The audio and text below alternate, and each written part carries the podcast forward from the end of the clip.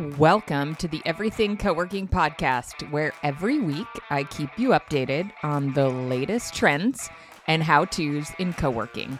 I owned and operated co-working spaces for 8 years and then served as the executive director of the Global Workspace Association for 5 years.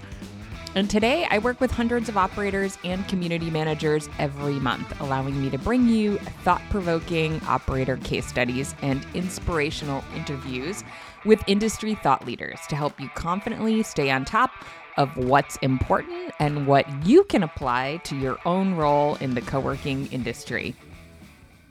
Welcome to the Everything Co working podcast. This is your host, Jamie Russo. I think you're going to love this podcast. Hopefully, you love all of the episodes. What I love doing is mixing it up and giving you different perspectives um, and different examples of what's happening in the industry. So I think this one does just that. So I'd love when we get kind of into like a detailed case study, like, you know, how are you doing this? What are you doing for that? This one is bigger picture. And if you are like me, you will be just really wowed by um, how grand Murray and his team are thinking about what they're creating. They're going for this like citywide ecosystem approach around living, working, and experiences. So I got him to walk me through like a use case for someone who uses their live product, which was really helpful to kind of get a better sense of what it looks like to experience what they're up to super interesting. So, Murray, I won't go into great detail. Murray was maybe in our first ever live cohort of the co working startup school. We used to run it as a workshop, and I remember it being very late for him, and it must have been before he had kids. So he would join, you know, quite late in, in, his you know kitchen or whatever and i remember at the time thinking yeah this guy is working on a different model everyone else in the group was pretty kind of traditional co-working space um, and he i knew he was was on to something different and he sure is and he shares his story. So he's based in cape town south africa and then kind of crazy small small world he's um, his second city is redwood city california which is 20 minutes from where i live. So um, it was really fun for me to hear what he's up to after five years, I think. So, anyway, without further ado, here is Murray and his story and his big vision for Neighbourgood.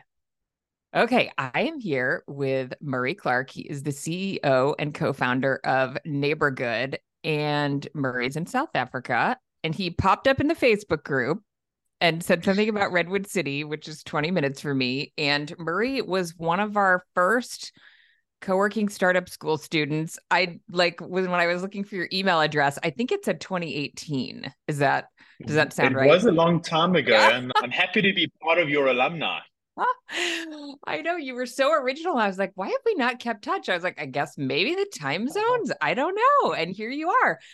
So I sent you a note and I was like, I'm not even going to send you a list of questions. I just want to know what are you up to? And then did you have how old is your son?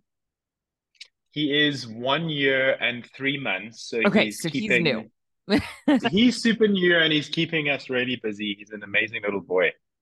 And we are very in love with him. So it's awesome to, yeah, it's uh, being a parent changes your life. So it's a really 100%. cool experience. And then our other child is the company that we started together.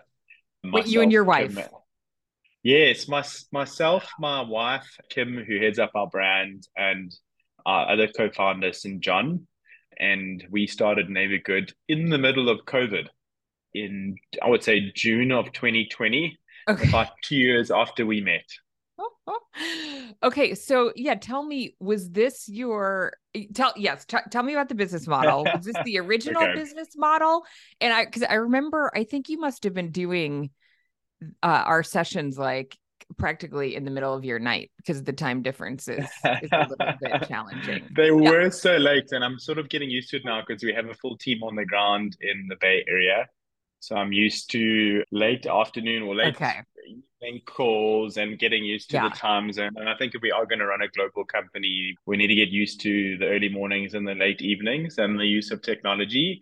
Yeah, uh, yeah. So it's been the a really incredible journey filled with so many learnings. Um, okay, so start from what did you used to do?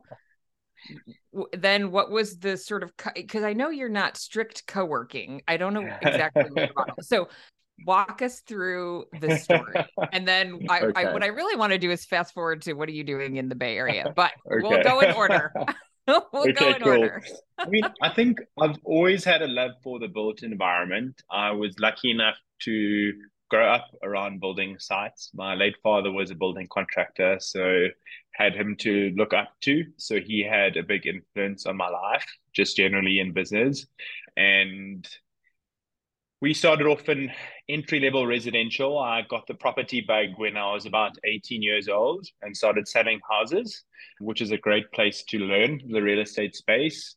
And that progressed into small buying and selling of apartments, into smaller developments, which progressed and progressed. And over time, as you hone your craft, so you, the uh, you know time plus a lot of effort and persistence, you tend to get a little bit better and better ne- never necessarily easier, but and so then in 2008 changed direction a little bit after my father passed away and started looking at convenience shopping centers as a potential area for investment and we built out about 45 convenience centers in and around South Africa in urban and rural townships anchored by the Walmarts of the world and things like that so heaps of ground up construction work but I've always looked at the built environment quite differently. I think potentially because we are sort of a next generation of entrepreneurs coming through the system that are thinking about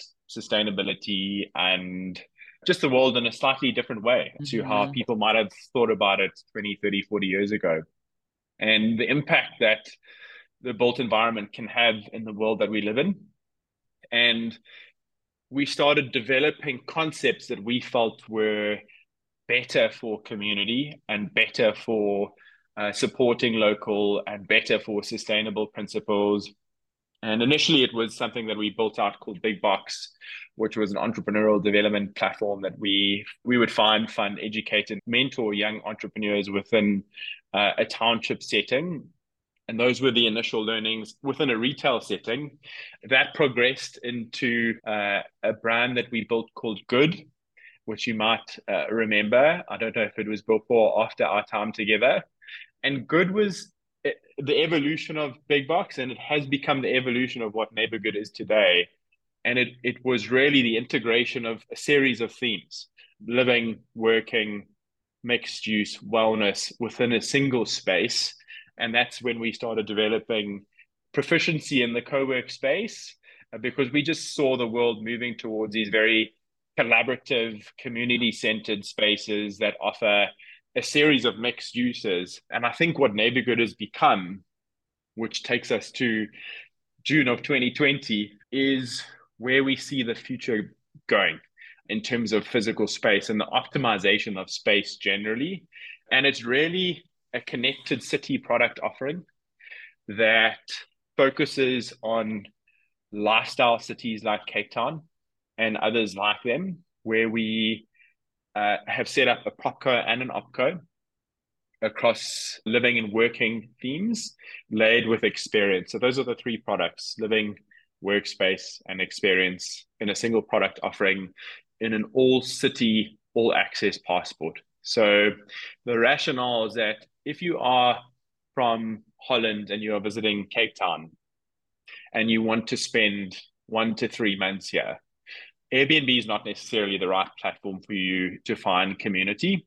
Yeah. It can solve your accommodation problem, but it's not going to necessarily solve your ability to find people that are like minded, connect with one another. The experience of it might be quite different depending on the space that you let. And so, what we felt is that off of the macro, which is a massive migration of the way people are moving to lifestyle cities following the end of COVID and the way we all live and work these days, combined with the opportunity to repurpose buildings across the world, which is a massive problem for landlords globally, given the structural shifts in the world of physical real estate. We felt like Neighbourgood could solve both of those problems. And that's really connecting living workspaces and experiences in a density format in lifestyle cities like Cape Town, and then threading the golden needle through each building with an all access passport so that you can use all our common spaces, all our workspaces, all our work clubs, connect with an entire community of a few thousand people across the city within a single brand, essentially, if that makes sense. So it's broadly a mixed use product offering that integrates everything you ever need as a remote worker, a digital nomad, or a young professional within any age category, really that provides a really cool, consistent experience and helps landlords solve problems to fill their buildings, which are a lot harder to fill these days than they were 20 years ago.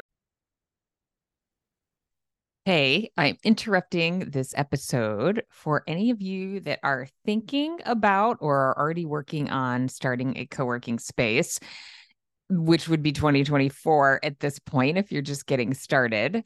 I want to make sure you know we have updated the format of our co working startup school.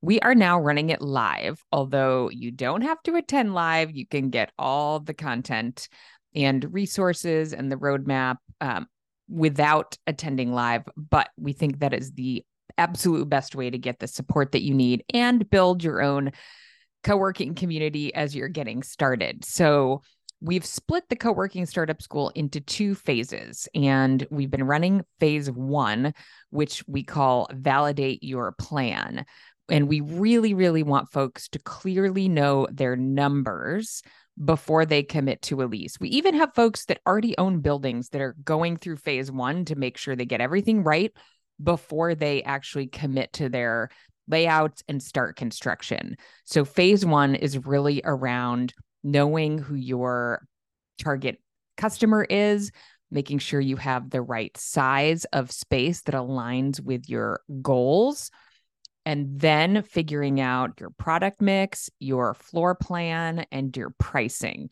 And then putting that all together so that you have a pro forma that you can take to the bank, as they say, literally and figuratively. We also have pitch deck and business plan templates. And we run these workshops live. So you're actually, we have prep work that you're doing offline as homework. We try to keep that pretty reasonable. We want you to be able to complete this work and make a go, no go decision.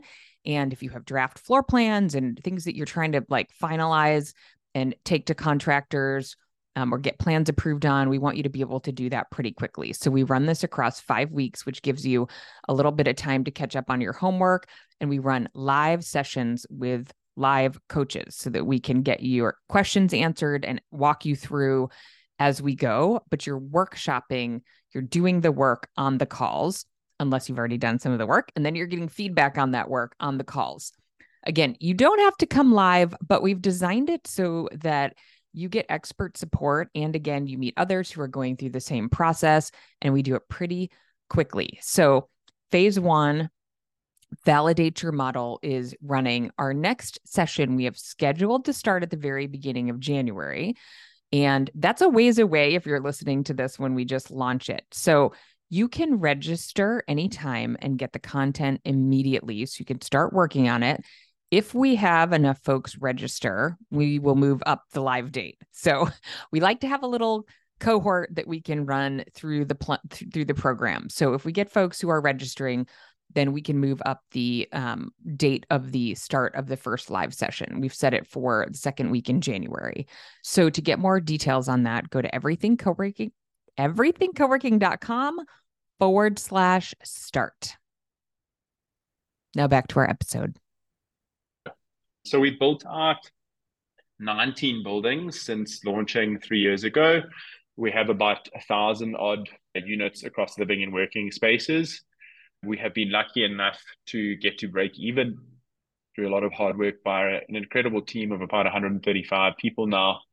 And yeah, I think what we've been able to do is build a product that people love And that is a work in progress still. I mean, every customer has his or her own requirements. But what we've seen is when you're building out a density product offering, and Neighbourgood is really about, at its core, bringing good to neighborhoods and thinking about the world with more sustainability, with more love, with more kindness, with more warmth. And like, especially in these times, we think that's more important now than ever before. Bringing those hospitality themes and all of those themes into physical space and then making that part of the customer experience and then making sure that's across the whole city. Because when you are 28 years old and you come into Cape Town for three months, the experience is not just our buildings, it's the entire city. And so for us, that's been a massive part of our strategy. It also has massive benefit to efficiency because we have cluster management across 19 buildings. So I can have you around our buildings in Cape Town within an hour and a half, all 19 of them. It means we can uh, use stronger management teams within smaller geographies with a higher density of buildings in that area. It means we can create higher levels of brand density. So because we're in this pocket of the city, and now into Redwood City and a few others, and I'll tell you about that and our rationale there as well because mm-hmm. it's we have some really good partners there.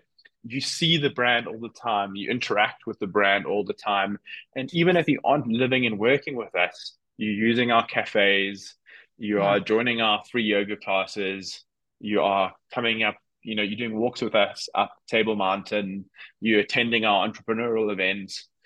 So the brand experience overall is a, a broadly mixed use city one. And it's not just about living in working spaces. And that's really, in summary, uh, from our early days where we started seeing the world going wrapped up into a citywide product offering that we now think is scalable into other cities. I think to talk to scale, it will be sustainable. We will leverage OpCo and PropCo principles to do that we are property people ourselves, so we understand the process of acquiring assets that may be underloved, which is our focus, helping create cultural relevance once again, using our brand and product to do that and, and bringing hopefully a lot of good to the neighborhood in doing so. So PropCo obviously has limitations because there's a significant amount of capital required. Yeah. And if you're looking at global scale, that's something that has to happen on a city by city basis and it requires a separate pocket of capital. PropCo investors are very different to VC. And so there's different capital requirements for both. OpCo is really where scale will come. And I would say that we own in Cape Town 50% of our buildings and operate 50% of our buildings in revenue share or hybrid lease agreements, uh, which is a, a very asset light approach to um, the way we work but we do see the value in PropCo as well because we're able to generate net asset value through the process of reposition, being able to buy assets and, and taking them through that process and, and essentially taking that value to balance sheet um, by sorting our cash flows, etc. In terms of the US, which is our most exciting prospect at the moment, and scale generally, we will follow the same process that we have undertaken in Cape Town so that's focused on building a density model, not just one building, but 15, 20, 30, 40 buildings connected within a, a geography.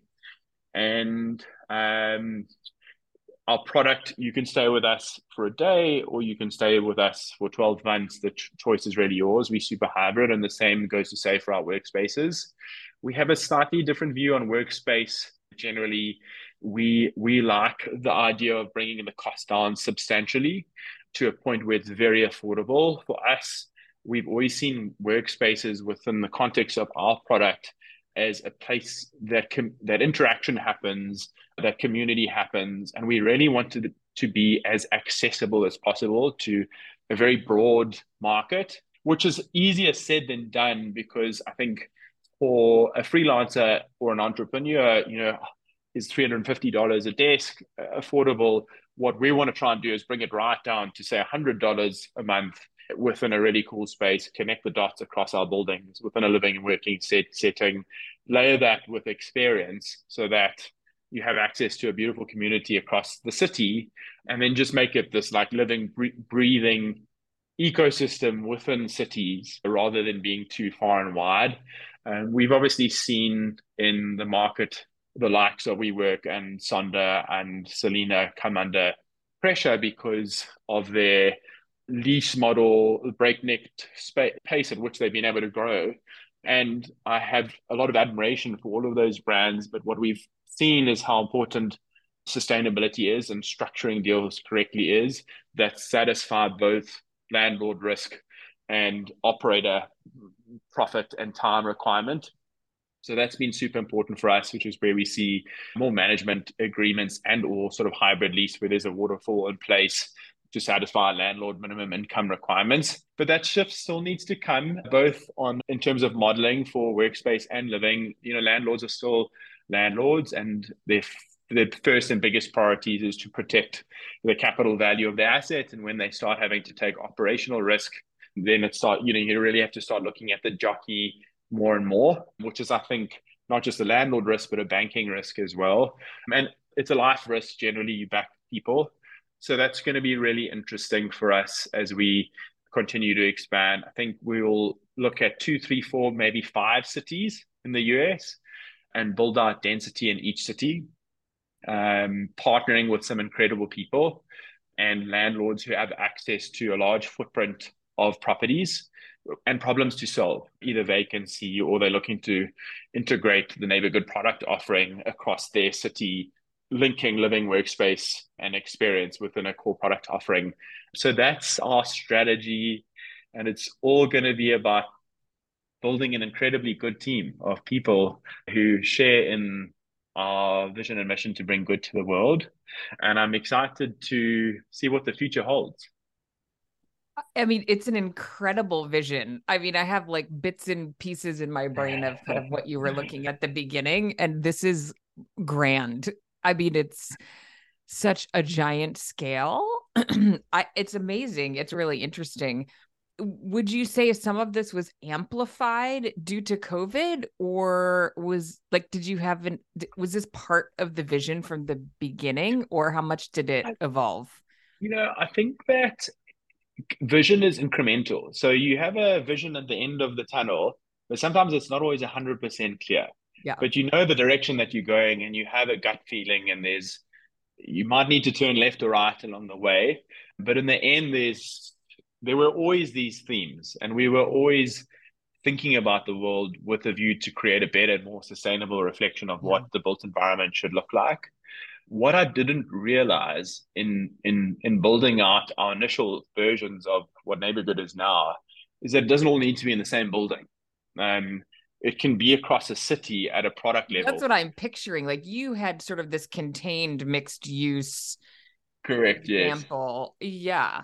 Yeah. And so w- what we've done is extended the net a lot wider and we've looked at the way people uh, move within cities um, and how people spend their lives, uh, all people, and what the requirements are for those people who are our core market segment is a fairly transient working professional who's thinking about travel as a big part of their life, who's thinking about maybe spending three to six months in Cape Town or living here for a period of their life, or living in Miami or living in Melbourne, Australia, or London, or wherever it might be.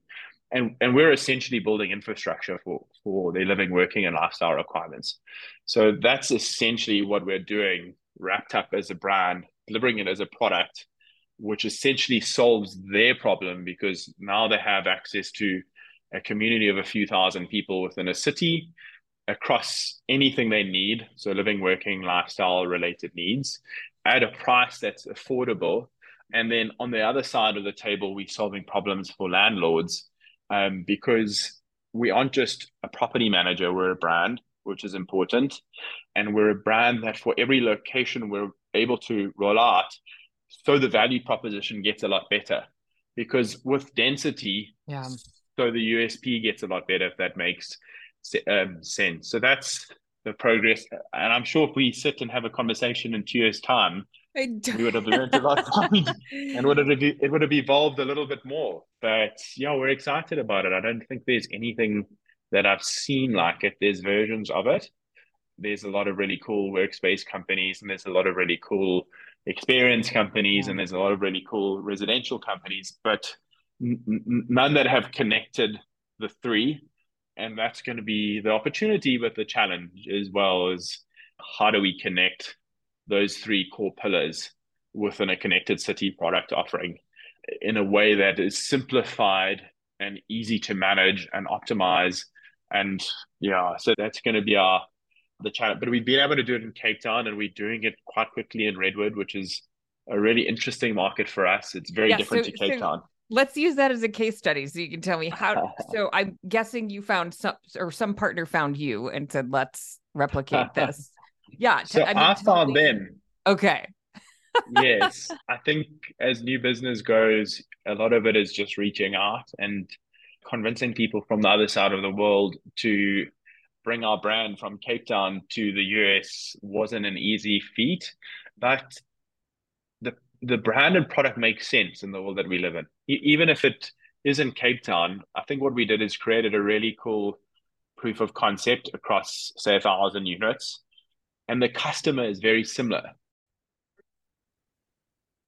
Hey there, I'm jumping in again. This time I'm speaking to those of you that have, are either getting ready to hire a community manager or who have a community manager and you would like to support their training and development.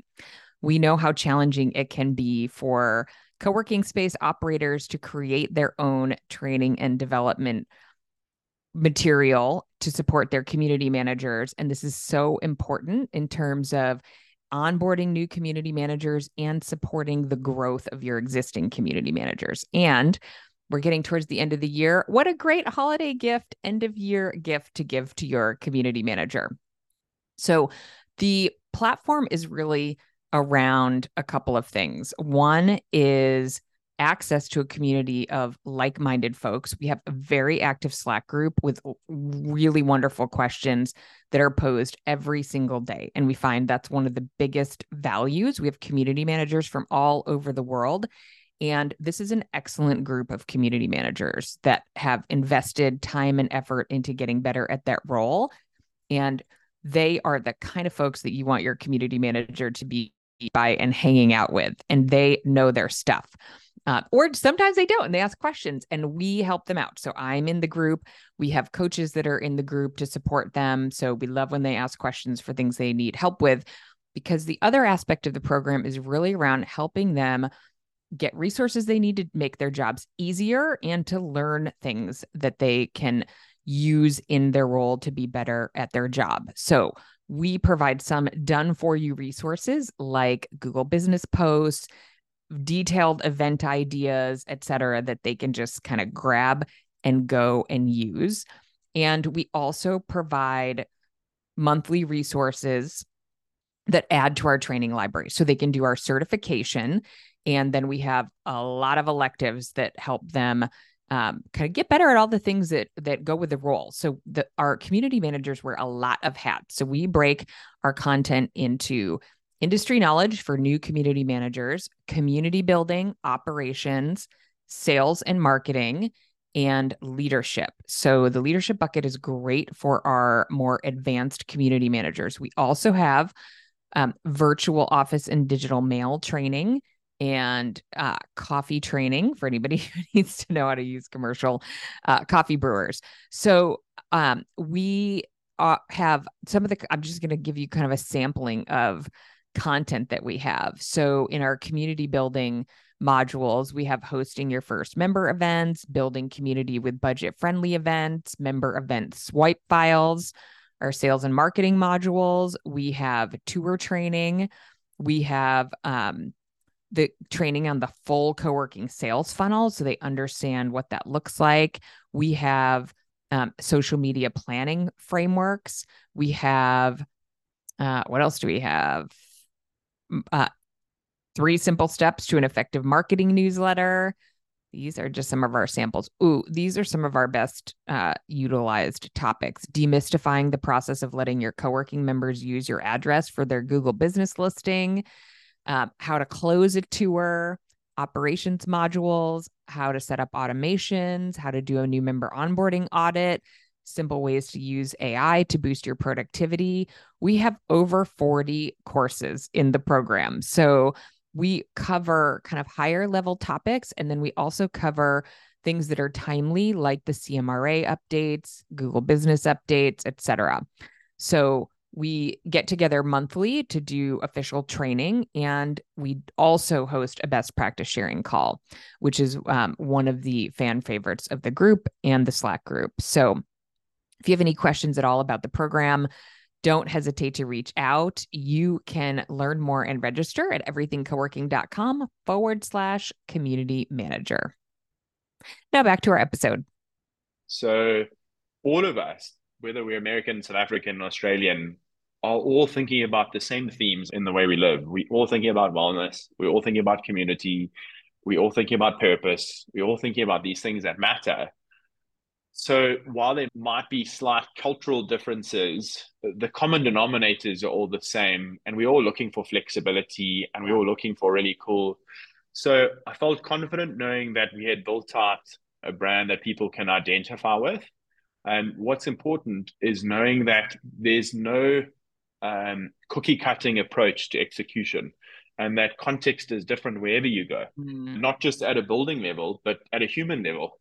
So, and no person is the same, and no building is the same. So, we need to be adaptable in how we present product within context with a series of underpin values that are present everywhere rather than taking a Cape Town product and putting in Redwood and hoping that it works.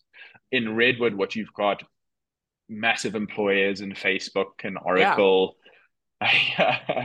So some seriously big companies. yeah, I mean, companies. For people and... listening, it's I don't know a half hour, maybe forty minutes south of San Francisco. I depending on traffic, but it's straight down the yeah. peninsula, and it's just north of. I think it's just north of right Facebook, Oracle. I mean, all the yeah. giant apples a little further, you know, south, yes. but Google I mean, you name them. Yeah, they're down there. Stanford. I mean, huh. we went to Stanford and you just you get blown away. I mean, you watch these, yeah. you know, YouTube videos, people speaking on from Stanford, and like now you're there, it's like what the heck. But the fundamentals of it's very entrepreneurial. It's very family orientated as a city. Yeah. There's really great schools. Yeah. There's a lot of civic pride in the area. Cape Town is very different. It's like nomadic, it's transient, it's people hmm. visiting from all over the world. Okay. Redwood is a little bit more family related. There is pressure on affordability for housing, and I think yeah. that's just generally across the whole Bay Area, not yeah, just Redwood City. Pre COVID, we were, and maybe that still is the case. The thing that's changed is a lot of those big companies have much broader remote work policies because it used yes. to be there essentially was no remote work. And Correct. so everybody had to go to the campus creating yes. like massive traffic problems very little housing is so expensive and there's just a giant lack of it there's no in you know no inventory no. yeah. yeah i would guess that's lightened a little bit but yeah because of the remote work policies but yeah. So so there's definitely an undersupply, but at the same time, I think that it seems like there's a lot of people coming back to the office, yeah. which has been interesting for us to observe generally since COVID and that migration back to the office or back to at least some sort of hybrid setting. In respect to our strategy for Redwood, I would say 70 to 80% will be a collaborative social living in a co living setting where we manage properties for and on behalf of landlords like we have for our property partners on the ground, connecting the dots as we go, integrating a work club as soon as possible, which we hope will open in January, of about uh, 10,000 10, square feet with a view to, to increase it slowly. Less insular offices, more open, slow lounge, fun, community centric for our customer. For your, um, right. and, yeah. Yeah. And, and there's a number of reasons for that. I think we've just observed a lot around the world what works, what doesn't work. And what we need to lean in is is to our theme, which is way more access, accessibility, yeah. affordability, inclusiveness, making it affordable at a rate that everyone can afford once a month with free coffee, with community, with events and activations. Ideally, we could bring that cost down from say $100, but I think then we will be it is a margin thin business at the, at those sort of levels, but at the same time, you don't incorporate, you don't have to incur uh, significant tenant fit out costs because it is primarily FF&E and uh, it's more of a slow lounge, less of a workspace. We do manage full workspaces in Cape Town and, and they've been really successful. But we find that the customer that serves our business, uh, and I'm separating the financial modeling from it because it's really amazing to have big tenants as well. And we can definitely manage big buildings within a city filled with normal corporate companies.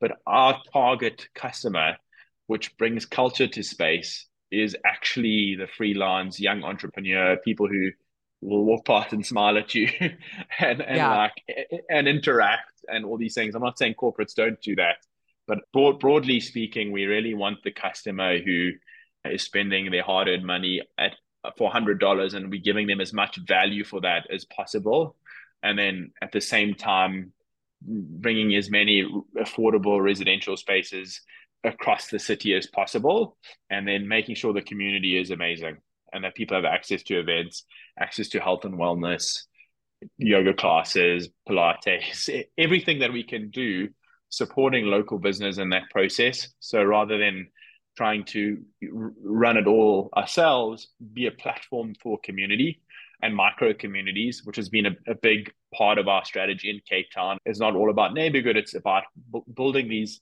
beautiful micro communities within our own spaces that can thrive eh, on their own merits, if that makes sense. So that's been really important for us as well. So who how do you grow that community in yeah, how does that happen on site? Sort of in I'm guessing the core is the residential piece and then you're extending it out. So so it's definitely organically but it with a city focus. So if you look at our online our social media strategy, it's geared to the whole city it's in, anyone who wants to attend our cafes, our events, our class, any anything. So we go after everyone in the city and in that community, and we make it free and accessible because community is hard to find within a city setting. So we've sort of wrapped a circle around Redwood City, and we said, what do the people of Redwood City actually want? And we'll get pushback initially um, because people see us as property developers and property developers have a notorious reputation for essentially just trying to extract value and, and right. you know it's difficult because obviously it's a generalization but a lot of it is also true we want to be a, a way more sustainable next generation property company that hopefully leaves the world a better place than we found it and bring and in the process of doing that bring as much good as possible so first and foremost extending the net far and wide not just making about our members like bringing a citywide community, which is important. And then at the asset level, making it real and authentic. I think not trying to force it down people's throats. In the end, the customer will tell you what they want. And if we are trying to force community by having, you know, too many events or things that we haven't really discussed with them, that, that's something that we've learned our lesson in the past. Making it contextually appropriate as possible, building micro communities within spaces. So it's not necessarily just about Neighbourgood, as I said. There's so many talented people who have a skill set to host networking events or functions around what they do, be it design classes or something that has value. And, and everyone is interested in so many different things. So it's hard to create a one size fits all. It really needs to be real, authentic, and appropriate for the communities within each space. And then we obviously the leverage, not the leverage, the network effect of being able to connect multiple buildings in a city mean that the, the ability to create community is a lot easier to find because there's so many more people to draw from. Okay, so what does it look walk me through like a user experience? Like you can use Cape Town since it exists. Like if I come, okay. you know, then what? you know, I come for I don't know, six months. So I stay. How do I so get we, introduced? We, we you know, pick you up at the airport in a limousine. And then I'm, only, I'm only joking. you, you have to catch it. You have to catch an Uber to our space. So initially we hope that you will find us through a personal recommendation. Okay. Yeah that was part um, of my right how do you attract yeah okay personal recommendation yeah. and it's probably so based on the housing aspect our, yeah. Yeah it's our biggest compliment and definitely where we are focused predominantly is we find that because of the time zone there's a lot of europeans who know us. We are sort of the dom not i would say dominant but the most well-known co-living and workspace product right. offering in cape town and the density helps that. I think that you would either find us if you are looking for living space and you wanted to come to Cape Town. First and foremost, if you can find us a recommendation, that would be amazing. If not, you can also find us on any of the aggregators. So we you can find us at booking.com, Airbnb, and any of the big guys. For us, that is a cost of doing business, and the aggregators are too strong not to use. Yeah. We are not lucky enough in the workspace in the workspace setting to have those powerful, not that I'm aware of at least, those sort of aggregators for our customers, but we would use. There are some. They're they're, they're not as central and strong. Yeah. Interesting. Yep. Okay. It's probably an opportunity, to be honest, if there was a global yep. sort of dominant. Because if I think about the power of Booking.com in a residential setting for short stay, I know Airbnb is looking at more longer stays as well. But my goodness, they really have a foothold on the market. So you would find us there. We're obsessed with like defining the narrative around an end-to-end customer experience from the communication which talks to Neighbourgood as a brand and what our values are we don't take ourselves too seriously you'll find the communication you receive is fairly light-hearted it's designed to elevate your mood and who you are as a person. We want to lift you up and bring joy to your life as much as possible and bring as much good to who you are. So it won't be functional and what you receive from us at a communication level. We will try and make it as simple and seamless as possible by booking online on our system or through our app, which launches in November, which we're really excited about you will arrive in Cape Town and there'll be a big, beautiful mountain in the background and a sunset going down, which is part of the experience. uh, and whether you get to our space on a, in a limousine or in an Uber, you will be received with as much kindness and warmth as possible from our extremely competent and loving front of house team. And you would have the opportunity to opt in to our citywide WhatsApp groups or communication groups where you can join any one of our events and on any day. And there's so many all the time. In our room, you'll be there will be really cool welcome packs with handwritten notes and a lot of hospitality detail that's super important to the hospitality experience. You will have access to all of our workspaces in the city. So if you have work to do, it will be free for you to enter. And so that's super important for anyone who's staying here for a, a longer period than just sort of yeah. uh, leisure stay. Especially if um, they bring their 18 month old with them. 100%.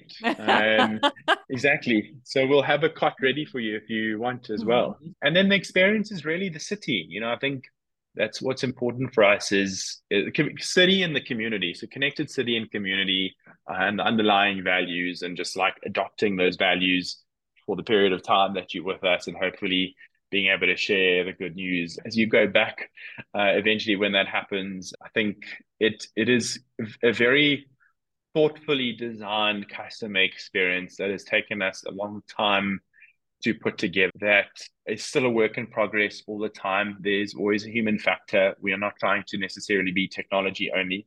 And when humans are involved it, things happen, but we try and get it right 85 to 90% of the time. And hopefully, we take good care of you in your stay and you come back, which would be our biggest compliment yet is a returning guest who stays with us for a few days or a few months or six months. So that is customer experience in summary. So when I check in, so I get access to Workspace, which is amazing. And then how do I get connected to the and then the WhatsApp groups. Is there any other way that I get connected to like the food and beverage that's a part of the network? Like are those sort of recommendations or like how, what does that look like? Yeah. So we have a really cool retro version of the Neighbourgood yellow pages. So we have a we have lots of fun in the process of curating city specific and neighborhood specific content our favorite recommendations, where we think you should go. community groups, micro communities that we think you should join, running clubs that we're associated with, so that you don't have to go looking for that. Yeah. It's a safe space. Feel like you have an invitation. Like 100%. Yeah. Yeah. I love that. Yeah. Yeah. And it just, you can choose what makes sense to you, whether it's joining the Running Late Club that we have a really cool collaboration with in Cape Town that runs, and it's just like such a cool community of amazing people. Or you want to join something else that sort of is more interesting to you. If you're not a runner, maybe it's a writing club or a design club or just a walk up Table Mountain, or you want to visit sort of the, the famous Oranjezicht City Market, which is Cape Town's best food and beverage market on a Saturday there'll be a, a, group for you to connect with, or if you just want to join, you know, First Thursdays, which is happens once a month, and it's like a really massive event on Cape Town's Bree Street, which is an incredible space to be on First Thursdays. Um, so there's just something happening all the time that you can choose based on your wants. We mm-hmm. also uh, the, the, uh, we've re- recently acquired a, a business that's been re- really interesting to us which is an ex- a travel and experience company, which gives you access to peer recommendations that you can read content delivered by local Cape Townians who um, share a whole bunch of really cool things. And so that will all happen on our app as well if you want to look online. But the magic really happens in the physical and when you interact with the communities across our spaces and experiences but the app will help you find the physical because it's, correct, yeah, correct, it's yeah, easy, yeah. Um, no, it's not. It's totally not easy. So, okay, so Redwood City, is it one? Are you coordinating with multiple asset owners, or is it one asset owner that has multiple buildings that you're going to start at the, with? At the moment, it's one who own they own three buildings okay. with access to other opportunities.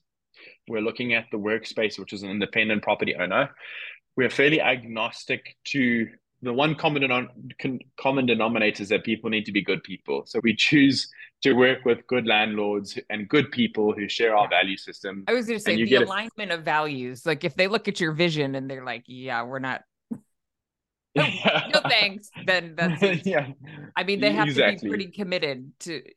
I mean, Completely. about your vision. Yeah, yeah, Completely. and your brand. I mean, it's unique. It's so it's probably somewhat easy to screen people uh, who are in. 100%. Yeah. I think our focus will not be necessarily just around Redwood City, it will be around the whole Bay Area. So yeah, we, it's super we wanna, dense. We want to be everywhere. Geographic, because I don't know what the population of Redwood City is. Thirty thousand. It's like a small yeah. town, but I it's so it dense. You go from one thirty thousand to another thirty thousand. It's very dense. Yeah. And these Come like little micro communities. I know we will. We need to open a work club there. So there's um, so there's think... it, there's such a you know we have the like Regus and spaces and there's just not a lot of local. So my space was in Palo Alto, which is right was next door to Redwood City. There's okay. nothing in Redwood City that I'm aware of. There is there's another operator who is very premium that's in Menlo Park. It's a beautiful space, very premium there's just not a lot of workspace. I mean, it's really interesting mm. because the peninsula is so dense. It's because real estate is so expensive, is my expensive. Theory. So, yes, I think it has to be part of a bigger vision. To your point, if you're trying to make it accessible, yeah, what is that? You know, what does that yeah. Like? So that's exciting. There's vac- there's vacancy, and so I think there are problems to solve for landlords, especially in the office and commercial sector. I don't think that we are going to go back to sort of pre 2015 times where you could just command any price. Oh, um, no, even here, I mean, I look around and I think who's ever taking that space, and there's a lot of talk about, you know, conversion. So, is your model an opportunity to convert like commercial to residential? I know that structurally can be really challenging, but is that something you consider or? Yes, I think we could look at hybrid buildings that offer a series of mixed uses. I think that depending on the building's nature, residential is one option. Collaborative workspace that are and buildings that are highly amenitized, where it's not just functional A, B, or C grade offices, uh, is interesting to us as well. And taking it through the conversion, making it culturally relevant again. I think that the level of conversion or adaptive reuse that needs to happen globally is so significant. Yeah. I don't think anyone knows how much space needs to be changed. I see that uh, in the US, there are the government has released like debt debt strategies to help landlords reposition assets from office to residential to help solve the problem. But what people undervalue is how important the operator is to making the magic happen. Oh, um, 100%. When you say people, is that a landlord? Like who who undervalues that? Yeah, I think, you know, property owners are specific animals and they are generally managing numbers. As you get the you get people who are more intrinsically involved who, you know, really like you will you can pick up the phone and phone them, but generally speaking 90% of big landlords have a limited bandwidth to operationally get involved at the asset level. Oh, yeah. and, and and the problem is that the solution requires it. it you, so you either have to have an amazing operator that you partner with, or you need to do it yourself, which is far harder to do. And property right. managers in any space are not necessarily property managers are functional themselves. They collect rent, they send an invoice, they're good at technical maintenance. They aren't hospitality people and community people. And you really need all of these things, yeah. including the, the unsexy stuff, yeah. Uh, to be a more sort of sustainable version and bring cultural relevance. I keep using that word because no, like, I love it. Actually, when you said it, I was like, yeah, I mean, that really s- strikes a chord. Yeah. I, yeah. You just have to define personalities, and, and you can't there has to be that soul in the building that operates in the day to day and that human face and that that kindness and that warmth that we seek about which is super important and it's just a living breathing organism that has a personality and it people interact with it on the day to day and i think that is the solution and not just making it look cool if yeah. that makes sense or having a gym in the basement or you know, a paddle court or something like that, or yeah. a pickleball court, or yeah. those are things that you need to have as well and amenities. But to bring it to life, the people factor is necessary, which I think is harder to get right than landlords may think it is. Oh, 100%. I mean, yeah, speak, speaking to the choir, I think you're 100% right. And I think it's so rare when we see it. I was in uh, Washington, D.C. for the GWA conference and toured Tishman Speyer. I don't know if you've been through some of their properties. I think they get it. You know, they are real, like in DC, they had a property. So they have a studio is their workspace brand. And then across the street, mm-hmm. they have a pretty big class A building. They have this amazing food hall in the, you know, retail level. And food, of course, is but they really committed the you know the whole ground floor real estate to this food hall but also all this community space where you can awesome. sit with your laptop you can have a meeting with somebody who's upstairs like it's so like a very simple example yes. but no, it's awesome. so activated and like authentic feeling. To your point you just feel this like vibrancy when you go in which Completely. is so unique. Yeah. It and is unique. point, it's like you really and I we met some of the property managers and or as I guess they are asset managers, which it's sort of unique. They just really get it, right? Like understand it. Feeling is that you're going for and how to put the pieces together. They're also in that food hall doing aggregated buying for the vendors. So wow. they're like, really? Yeah. I mean, just a lot of thoughtful things to try to make it really sustainable for the vendors to be there. It's amazing. Yeah. But it's so like, I can think of so few of those. And interestingly, in the Bay Area, given how like tech, you know, technologically advanced it's just there's not a lot of it and the built environment is pretty uninspiring on the peninsula hmm, so interesting I think it. I think there's a lot of opportunity for what you're doing. I think it's Completely. really exciting. Yeah, and so many people come and you think about all the people and like and young engineers who come to work for Google or Facebook who, you know, I think are probably exactly your profile. You Completely. know, how do they get integrated into the community? Yeah. So there's a, Those there's uh, mixed use environments that you're talking about are definitely the exception rather than the rule. yeah, It's hard to find. Ponce City is another one in, Atlanta that stands out for me as an exceptionally well executed mixed use development that has a really great combination of food. I know Industrious so upstairs. There's you know beautiful rooftop space, and it's yeah, surrounded by the the Beltline, which is incredible. That is the future of where physical space should go and hopefully we can play in that space within a citywide network if we can. yeah. It's yeah, it's incredible. So I can't. Okay, you have to promise that you'll let me know when you're going to be in town, so I can. Of course, I will. Yeah. mentioned workspace in January. What? Yeah. Well, I mean, what's a broad timeline? Is this over years that it takes you to sort of implement this, or No, I, I think um, scale can come a lot quicker now. I think the reality is because we're using Opcode to enter into management agreements, you know, it takes us about 60 to 90 days to open a space from okay, signing a, an agreement. So I don't think that scale will be an issue at all. I think we'll have our workspace open really quickly in Redwood City, but we wouldn't open a second in Redwood City.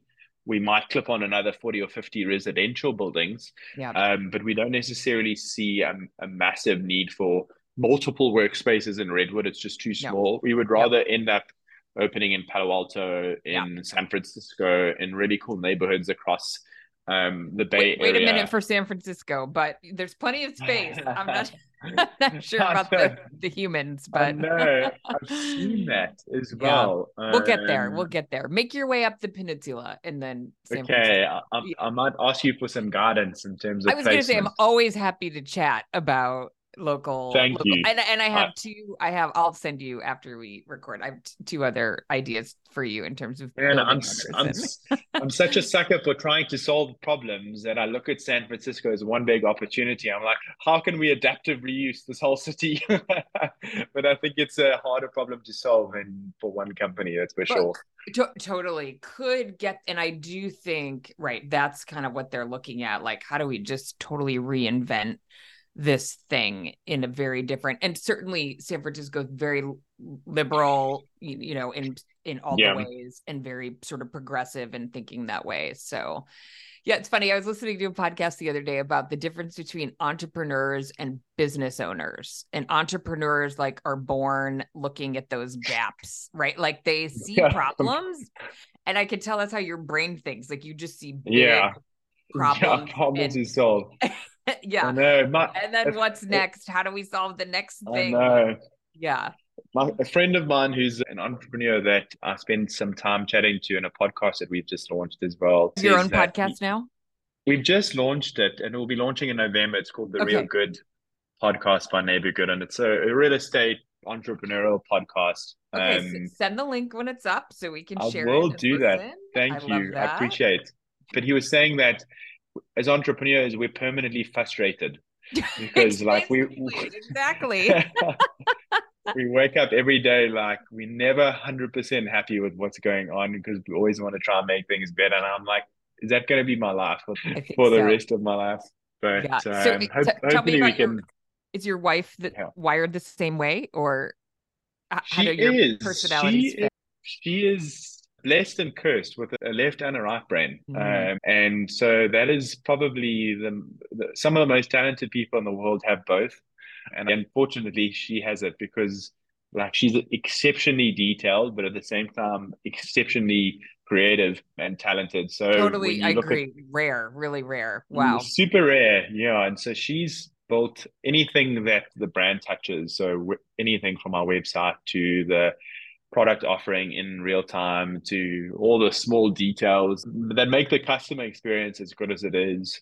And yeah, she's definitely someone who has been integral to the process, and we work exceptionally well together, which is awesome because I think yeah, you last journey is hopefully a good one, and it's been a really incredible experience building something from the ground up with her and St. John, who's also an amazing mind himself, and a, an entire management team now that has we've slowly built over time Yeah. that I think are as competent as they could ever be, and a team across all of our locations who really believe in the product offering and in what we're building together. So yeah, it's when you I think when your vision and your mission are are clearly defined and relatable, and you can identify with the product offering, and you can believe in adaptive reuse and bringing good to the world, and like you, accept that sometimes things are never perfect, but you're always pushing in this in the right direction.